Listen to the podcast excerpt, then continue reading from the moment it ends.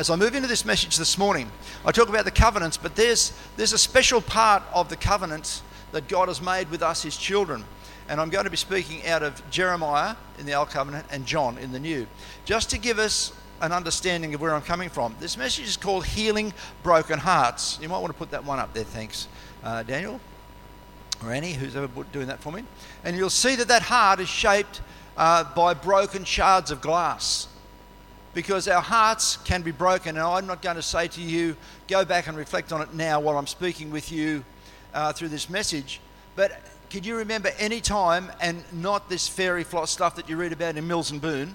I'm talking about times when your heart was actually shattered and broken, and you didn't see any, any light in the day, any hope for tomorrow, or any joy. Nothing could could ease the heartache that you experienced. Has anybody been there?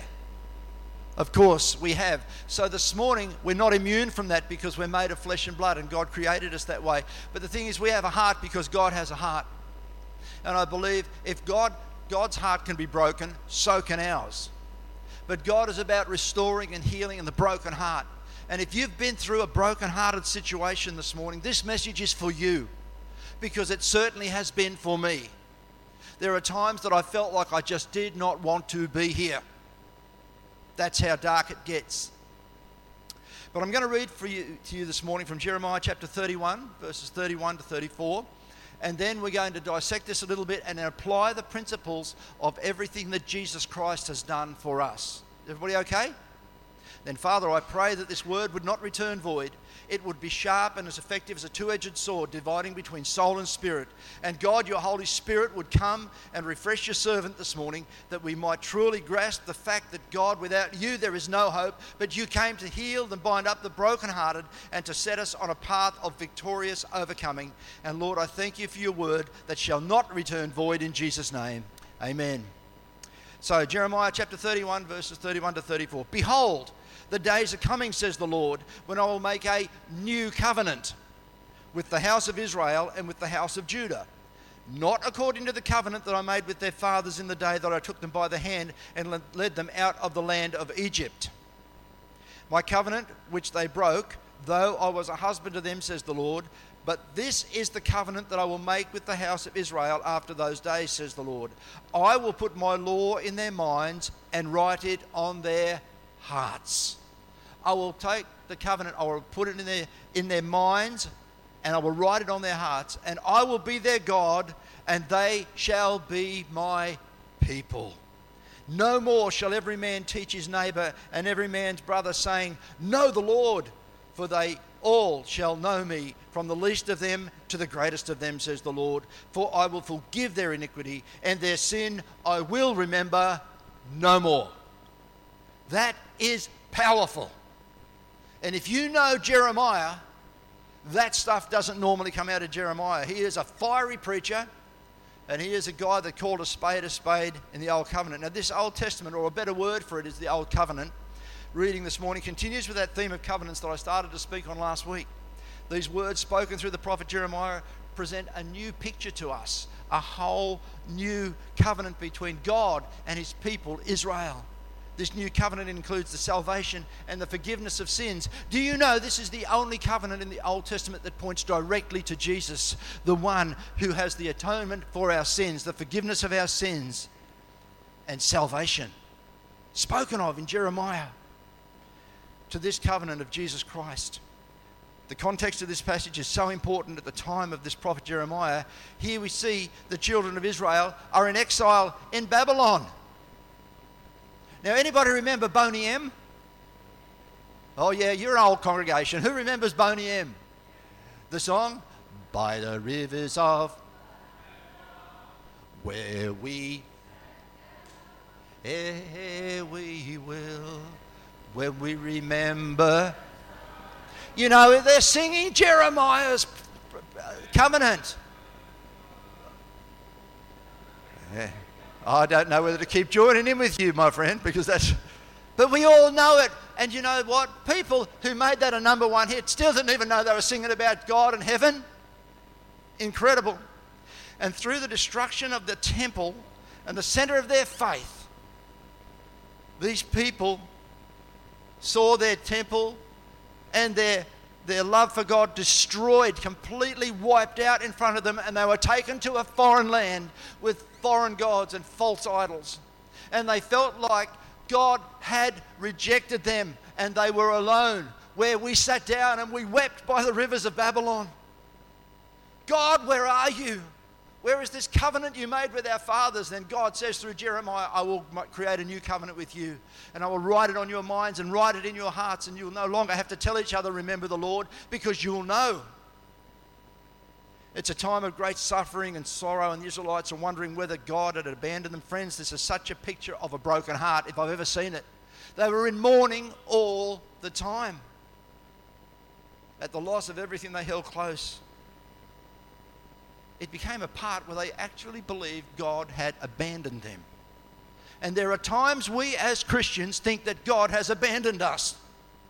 We feel so broken, so destitute. God, where are you in the midst of this? And as I said, Jeremiah was a fiery preacher. And he got stoned and flogged so many times, but he kept speaking the word of God. But the other thing that Jeremiah was known for was the weeping prophet because Jeremiah had a unique connection with God's heart, and God's heart was breaking itself over the rebellion of the children of Israel and the false gods they started to follow and the idols that they set up in place of Him. You know, sometimes we blame God, where are you, when we've got idols and stuff set up in our own life. That's pretty heavy, but we all do it. Sometimes it could be the God of sport, because the God of money, the God of, of fame, of prosperity, of wealth. But this morning's passage, there are a few words of comfort that Jeremiah speaks to the children of Israel. And that first section of, of actually chapter 30 and 31, if you did a study on this, these are called the little book of comfort of chapter 30 and 31 of Jeremiah. They represent an image of restoration for the children of Israel, and they represent a restoration for people like you and I who have, who have had our hearts broken. He presents a, an image of, of hope and a new covenant that God is making. And look at this, put this slide up. For God declares, For this is the covenant I will make with the house of Israel. After all these days, declares the Lord, I will put my law within them, and I will what? Write it on their hearts. And I will be their God, and they will be my people. This is nothing like any of the earlier covenants that God had made written on tablets of stone that would soon be forgotten? No, no, no. Instead, this new covenant will be written upon the hearts of the people themselves, for which one can really say they can escape the presence of God if God has already written it on their minds and on their hearts. I love Jenny's analogy this morning. Grab your right earlobe with your left finger, squeeze your left thumb upon your finger, grab your right toe. You know, I'm telling you what, they're reminders that God is in control and this, this covenant God is making with the people, saying, Listen, I am the only God who can save you. I am the only God you should serve and worship because I love you and I will deliver you and I'll protect you. See, what's written on the hearts of people is the very fact that they belong to God and because they're part of a very, very big family and they'll no longer be able to ignore their relationship with God as people in this world are tending to do. Through Jeremiah, God continues, No longer shall they look to one another and say, uh, Know the Lord, for they shall know me from the least to the greatest. Now, I'm going to go off track a little bit here, and you can get upset with me if you like, but it's time from the pulpit to call a spade a spade. Everybody okay? Okay. You know what? I'm going to have a rant right now because I believe that God has written his law, His name on the hearts and minds of every human created because we are all created what? In the image of God. In the image of God, He created the man and woman. Do you agree with me? Does Scripture say this? You know what? You know what ticks me off? People who have no living relationship with God. Oh, stay calm. Have you heard the saying, oh my God? Or more like, oh my God. G A W D, hey? Or, you know, oh my God, this, oh my God, oh my God. Do you know him? Or is it just, why do people say, oh my God, when they have no relationship with him? Because he's already written on their heart and in their mind. They don't, oh my Satan, oh my Satan. Do they say that? No, they go, oh my God. And, uh, and what, what about the name Jesus Christ? You know, just understand this when I say this, and all of you, do not log off. He is mentioned at football games, he is mentioned everywhere. Oh, Jesus!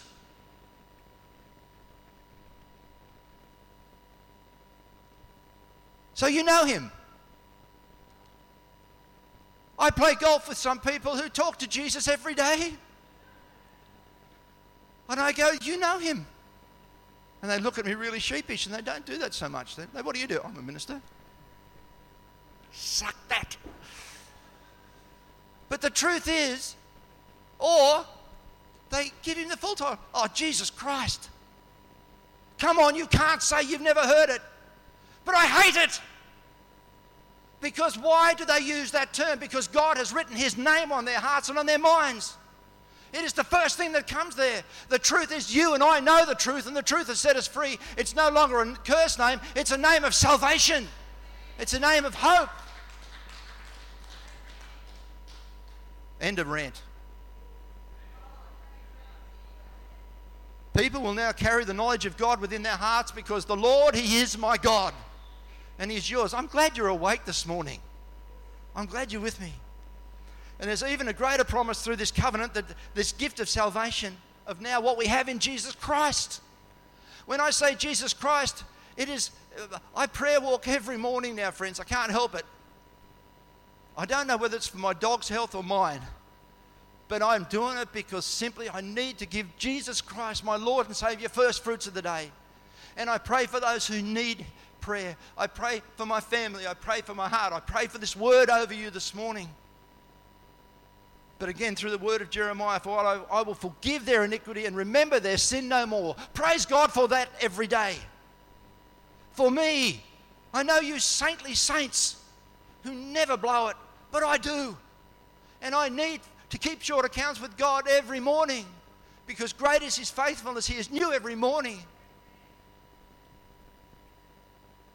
And I am loving and looking forward to the time when there will be no separation between God and His beloved people because God has written His word on my heart. And I'm telling you, if you get this this morning, God's love is written in your heart. And the scripture says, You shall know the truth, and this truth shall what? Set you free.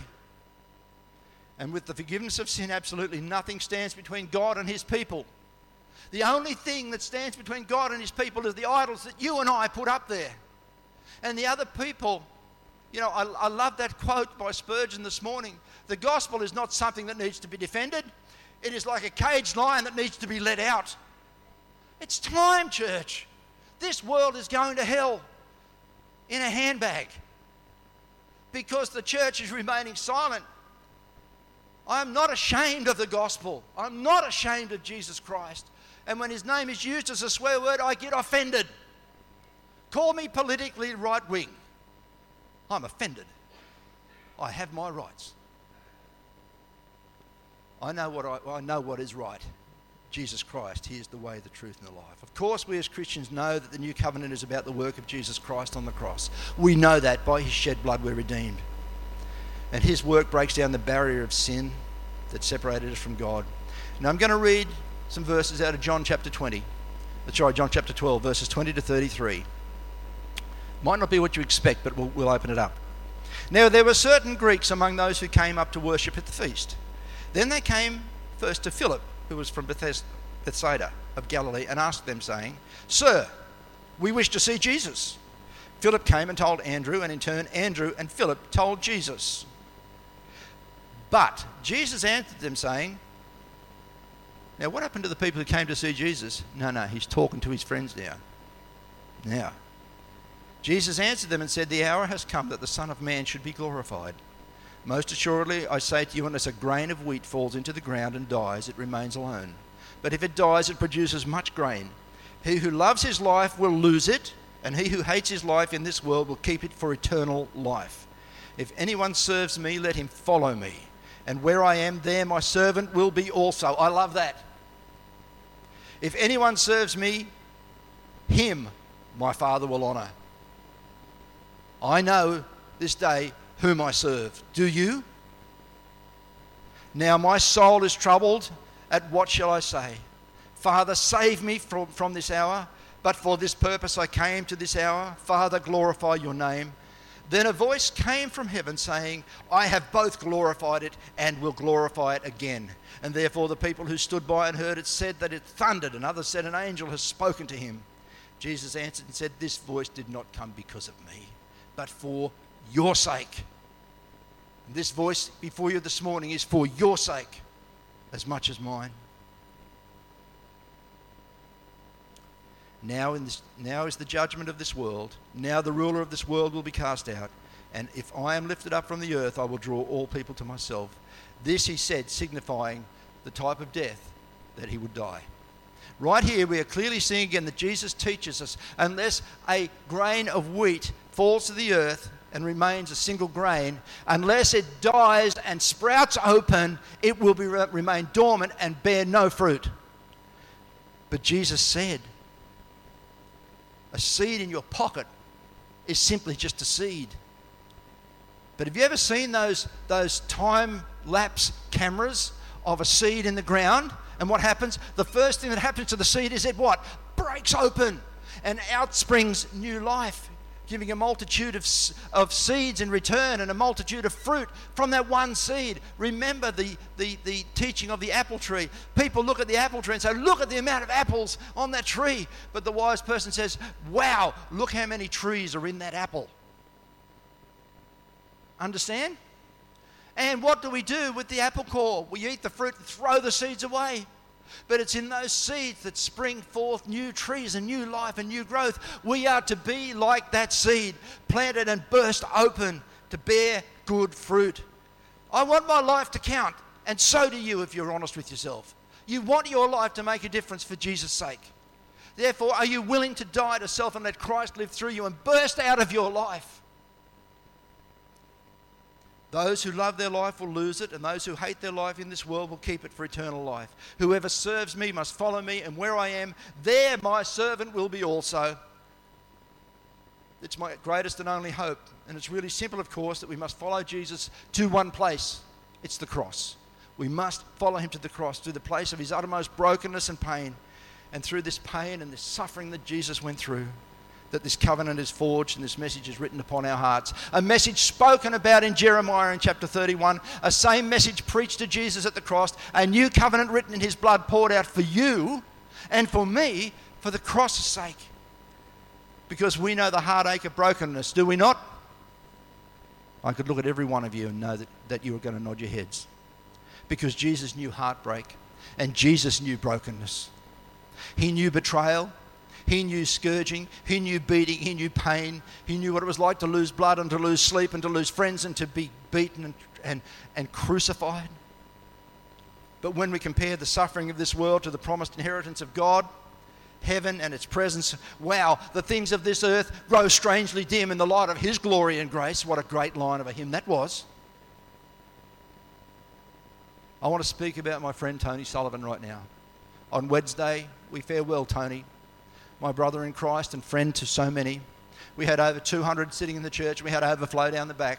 There were tributes coming in from the council, and there were tributes coming in from family and friends, and, and three pastors actually took that service, and we loved it. But I spent many time, many hours with Tony, many hours, and prayed with him daily. The fact is this: that Tony knew in whom he had believed. Did he know pain and suffering? Yeah. But the thing is, he knew the promise of God, and he passed now from death to life. We think he passed from life to death. No, that's not the heart of the Christian. The Christian passes from death in this world because we're living, but we will one day die. But we pass, do we pass from death to death? No, death to life. And while Tony was here, he spread seed. He spread the gospel. He was being burst open. Do you think he knew heartache? Do you think he wanted to stay and see his children married and to see them grow up and see his grandchildren and to, and to flourish in his marriage? Of course he did. But the moment Tony left this world, this last breath that he had here, he went and was in the presence of one whom, whom he had put his faith and trust in. Was Tony perfect? No way but he knew in whom he believed. And the fact is, we as a church have to understand this. Now, Tony is in heaven, whole and healed in the presence of God. No more pain, no more suffering, just joy in the presence of God, his Father who knew him from before he was born. And in that time of his great suffering on this earth, he's passed away from that. Now, it was said at his funeral this if Tony was given the choice now, after being in the presence of God and in the presence of the fullness of joy, fully whole, fully restored, fully transformed back to, the, to what he was created to be in the first place, a child of God, if you gave him the option, Tony, do you want to go back? What? Back to one arm, the pain of the phantom pain where my arm used to be, the, the hovering of death over my life, the, the inability to do what I was created to do. No, I'm not leaving your presence. And Jesus, Jesus gave all of that up so you and I could have access to the Father. What a wonderful covenant! This is what Jesus came to accomplish. That's why I preach this today. I read this devotion. I love Jenny and Graham. They give me books on devotions, and, and I read a lot of stuff. But this devotion I read some time back, and it's so true of this message. I'll read this devotion. There is no way to be human without having one's heart broken. Sound true? There is no way to be human without having one's heart broken. Our heart can be broken into a thousand shards, sharp edged fragments. That's why I used that sharp glass heart. Aimed, those shards become shrapnel and they are aimed at the source of our pain. Every day, untold numbers of people try without success to pick up the pieces of their brokenness, some of them taking grim satisfaction in the way their heart's explosion has injured their enemies around them. Here, the broken heart is an unresolved wound that we carry with, with us for so long, sometimes tucking it away and feeding it as a hidden wound festers, sometimes trying to resolve it by inflicting that same wound into others' lives. But then there is another way to visualize what a broken heart might mean. Imagine that small clenched fist of a heart broken open into the largeness of life, into greater capacity to hold one's own and the world's pain and the world's joy.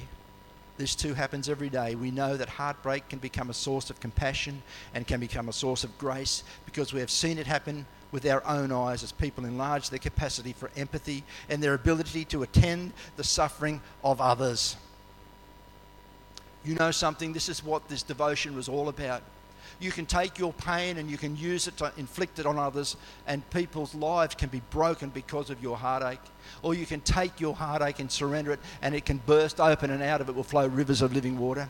In Christian traditions, the broken, open heart's virtually indistinguishable from the image of the cross of Jesus Christ. Let me explain this. It was on the cross that God's heart was broken for the sake of humankind. As the Father has loved me, so have I loved you. That word loved is not some Mills and Boon thing, it is a sacrificial covenant love. Broken open into the love of Jesus, whose followers are called to replicate this very thing. In its simplest form, the cross shows us really clearly how life's trials and tensions can pull us in every different direction. Put this picture of the cross up. See, on that cross, the beams stretch out four ways, don't they? North and south, east and west. And when Jesus was put onto that cross, he was stretched north, south, east, and west. But those four arms, they converge right onto the center of the cross. A heart. And people say your heart's here. No, your heart, do you know your heart's just about right in the center of your chest? And that heart can be pulled open by the stretching and the tensions of life. A heart that can be opened fully, it can hold everything from pain and despair to ecstasy and pure joy. And, friends, that of course is how Jesus held that excruciating experience on the cross. He held his heart open for every heart that would seek after God. He held it open for you and I and for those who would turn to him. From our first reading of Jeremiah, we're reminded of the people's deepest moments of brokenness. And I said to you at the start of this message, the deepest part of your brokenness. There are times you felt like you're in exile and that God didn't care. There are times that you thought that God had forgotten you. and you'd given up hope of ever being in relationship with a God who established a covenant with you. And then, John, the reading we had this morning, Jesus shows us that we must be like that seed. We must die to self and be broken open and spring forth and bear good fruit. To die to ourselves and to live to that new covenant of God's grace and to bear great fruit. Sometimes we just need to acknowledge and accept that our brokenness is real, but God is here to heal it, to restore each one of us.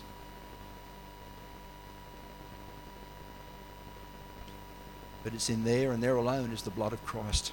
So powerful. For months and months after my conversion, and my sister Brenda, who will be watching this this morning, can testify to this, and I'm sure many of you can.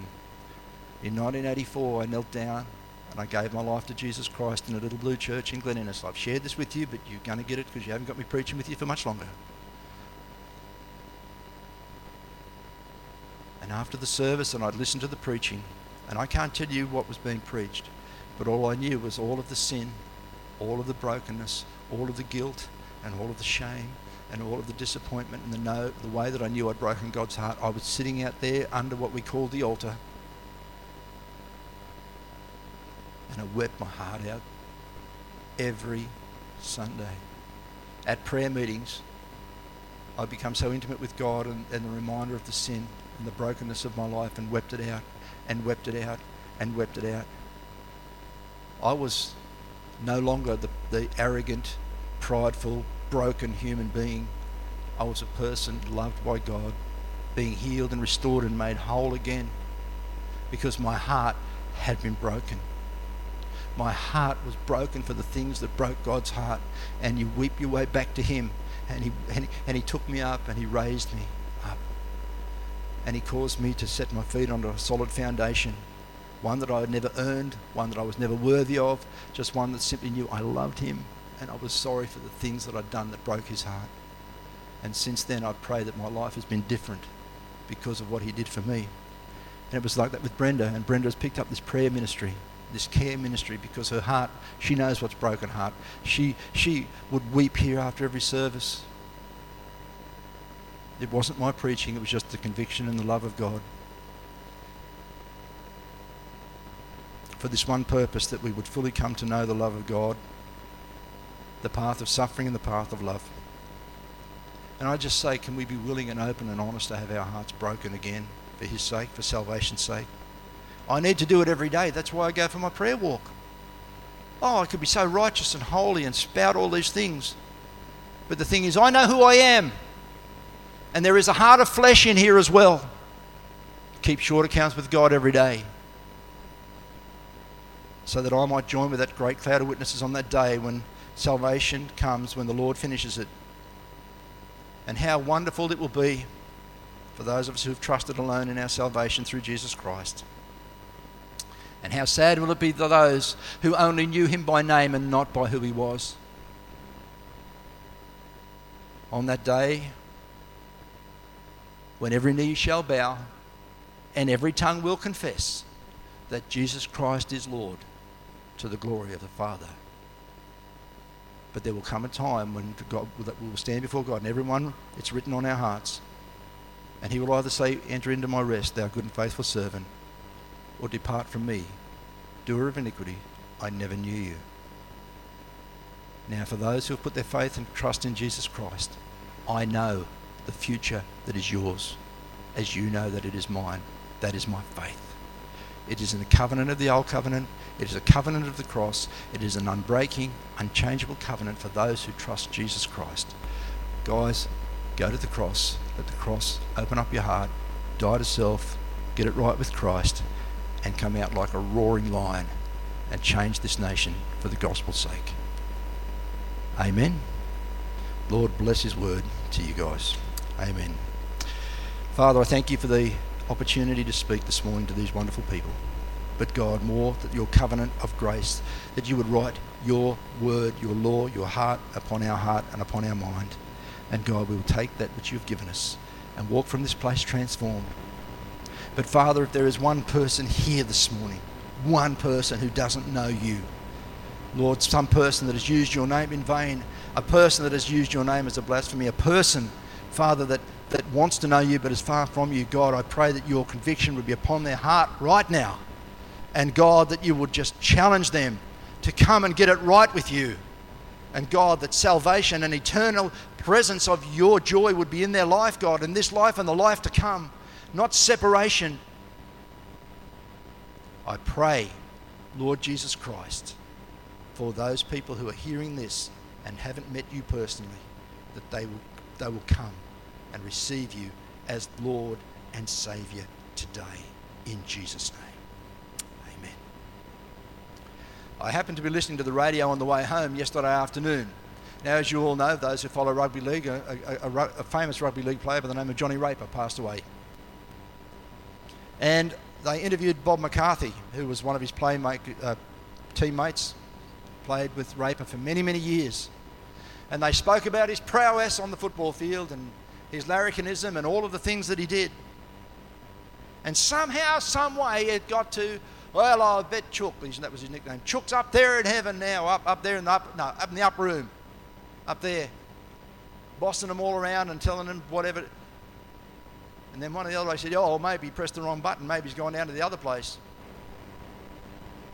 And then one of the people, I won't use their names, said, ah, oh, well, he'd be stirring them up down there as well. I thought, you no, I can't say fools, but you uneducated people in the Word of God. When you talk about that in the, in the, in the lightness of it, the devil has won a victory. To think there's some great party down there, there is eternal darkness and eternal separation from the presence of God. And only the fool says in his heart there is no God because the fool is, is storing up for himself death and destruction. And I hear it, and people out there listening in radio land would be chuckling away and laughing at it because they made light of it and they're famous people. I'm telling you, we cannot be deceived by the lies of the devil. We cannot make light of heaven and hell. And we cannot make light of the blood of Christ. And it's the only way to redemption. I'm pointing a finger. My wife said I shouldn't do it. I'm sorry. There's three pointing back at me. Friends, I want you to know this morning my heart is out to you. Know Jesus Christ. Get it right with Jesus Christ. Get it right with the Father. Because when I open my eyes after my time comes to leave this world, I want to open them up and see you next to me. And not only you, but all that we have the opportunity to reach. Amen? Man, the next few weeks you might just get a little bit more of this. Amen? Yeah, you know what? I, I've tried to educate you on a lot of stuff, and I must be a really lousy teacher. So I'm just going to give you the gospel as I know it. Without faith, it is impossible to please God. It takes faith to make the step from death to life. But I'm telling you, it'll be the best step you ever make. If you want to know Jesus this morning, I'm not leaving here until I pray for you and introduce you to Him. If you've been away from Him, if your heart's been broken and you're bitter and shattered, let Him heal you. His covenant is written on your heart and on your mind. God has a destiny and a purpose for His church. Let's make it a good one. Love you guys. Have a great morning. Thank you for joining us on Zoom and uh, have a great week. Seek God and uh, come back for part three next week, whatever that's going to look like.